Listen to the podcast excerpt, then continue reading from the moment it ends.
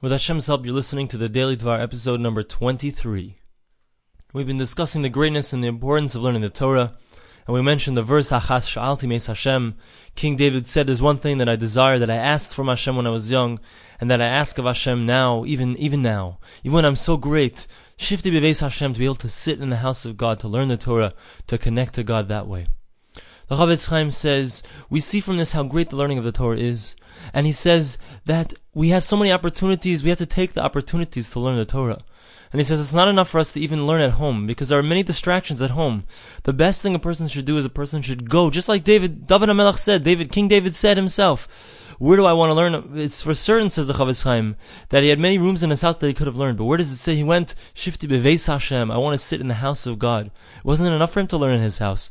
A person should try his best to, to get away from the distractions that may be there at home, the things that pull him away from his Torah learning. And he should try to take whatever opportunities he has to go to the beis medrash to sit down and learn the Torah of Hashem. Chafetz Chaim also mentions the idea that a person shouldn't say, "Oh, it's the middle of the day. If I go in there, people will think I'm a frummy. I'm, I'm trying to go learn." And a person shouldn't be th- thinking about what other people have to say, says the Chaim. It's irrelevant what other people have to say. Even if everyone's making fun of you, if you're going to learn the Torah, you're going to do God's, God's will, you're trying your best to connect to God, it doesn't matter what anyone else says. The Chafetz Chaim gives us a good idea about how to combat this evil inclination that's within us, not to go because of what others will say, perhaps. And that is by realizing that we're slaves. We're slaves to God. And just like someone who's a slave of a king, he's not embarrassed. He says, look at me, I'm the slave of the king. It's a great honor for a person to be considered the slave of a king. So too we. We are like the slaves of God. We're the servants of God. And it's a great honor to do such a thing. It's nothing to be ashamed of.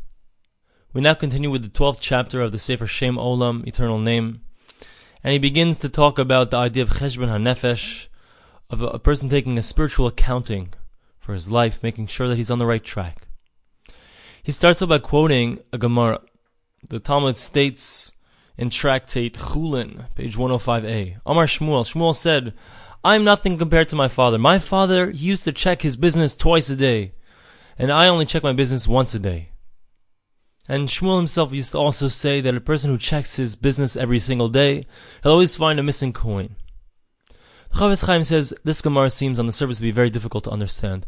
What is he saying? He's saying that his father is so much greater than him because every single day he would check himself twice a day, check his business twice a day, as opposed to Shmuel himself, who would only check out his business once a day. It doesn't really make sense that on this on the surface level that uh, he's just saying that his father is greater than him because of this. The Chafetz Chaim begins his answer of this question by in, introducing us to the idea of cheshbon hanefesh, of taking into account our spiritual reality. And he prefaces it by saying that if we would think about how great and how deep and how difficult the judgment is on Judgment Day after a person dies after 120 years, if we would realize about how Hashem takes us to account for every single thing, Hashem says, You could have been so close to me, you could have created this incredible connection to me, and you could have attained all these spiritual heights and and here you only did this, here you only did this, and he's going to point it out, and we're gonna and we're gonna we're gonna have nothing to say. Not only that, but a person he's always concerned about if he loses a dollar here, a dollar there. But a person, every time he says the Chafetz Chaim, every time a person says a bracha or Hashem's name without thinking about the words that he's saying, he's missing out. He's missing out in his connection. Anytime a person has an opportunity to learn Torah and he doesn't learn that Torah, he's missing out on his connection. A person doesn't think that way. He says it's a mushal, it's comparable to a person who's sick. And he doesn't realize that he's sick. And people come to him and say, you must take this medicine, you're very sick. And he's like, what are you talking about? I'm not sick, I'm fine. The guy, everyone would say, oh, you're nuts, you're sick, you have to take this medicine.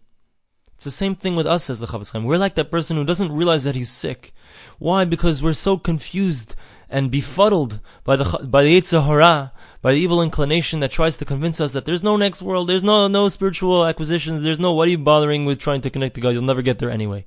All of these thoughts that go through our heads, there's a really our evil inclination talking. It's not really us. It's not really us. Even though he says it's me, that the Rav Wasserman said, I believe that's that's who said it that the way you can tell the difference between your Yetzer Hara and your Yetzer Tov, your evil inclination, your good, good inclination, is that your Yetzer Hara, your evil inclination, always talks in the first person. He's always saying, I need this, I need that. And your Yetzer Tov is always saying in third person, you should do this. You should really try your best to come close to God.